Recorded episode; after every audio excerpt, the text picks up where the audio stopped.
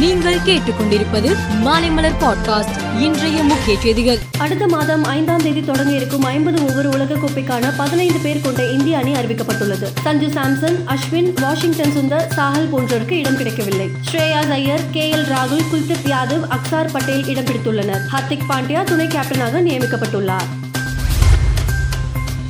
ஜனாதிபதி மாளிகை சார்பில் வெளியிடப்பட்ட அச்சத்தமிழில் இந்தியாவுக்கு பதிலாக பாரத் என அச்சிடப்பட்டுள்ளது. இதனால் சிறப்பு கூட்டத்தொடரில் இந்தியா பாரத் என பெயர் மாற்றத்திற்கான மசோதா தாக்கல் செய்யப்படலாம் என தகவல் வெளியாகியுள்ளது. இதற்கு எதிர்க்கட்சிகள் விமர்சனம் செய்து வரும் நிலையில் பா ஜனதா கட்சியினர் ஆதரவு தெரிவித்து வருகின்றனர்.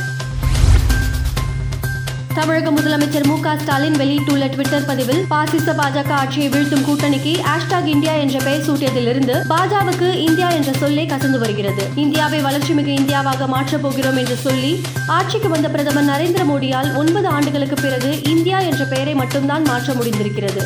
அரண்டவர் கண்ணுக்கு இருண்டதெல்லாம் பேய் என்பதைப் போல இந்தியா என்ற சொல்லே பாஜகவை மிரட்டுகிறது. தேர்தலில் இந்தியா என்ற சொல்லே பாஜகவை விரட்டும் என ட்விட்டர் பக்கத்தில் தெரிவித்துள்ளார்.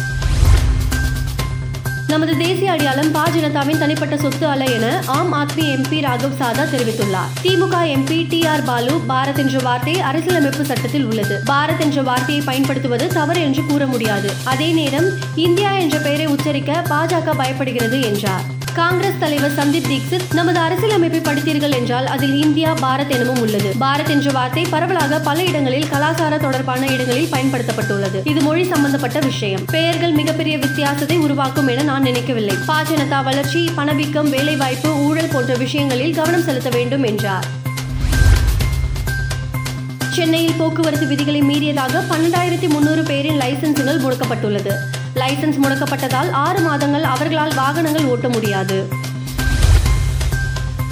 கிண்டி காந்தி மண்டப வளாகத்தில் சென்னை மாகாண முன்னாள் முதலமைச்சர் டாக்டர் ப. சுப்பராயன் சிலையை முதலமைச்சர் மு. க. ஸ்டாலின் திறந்து வைத்தார்.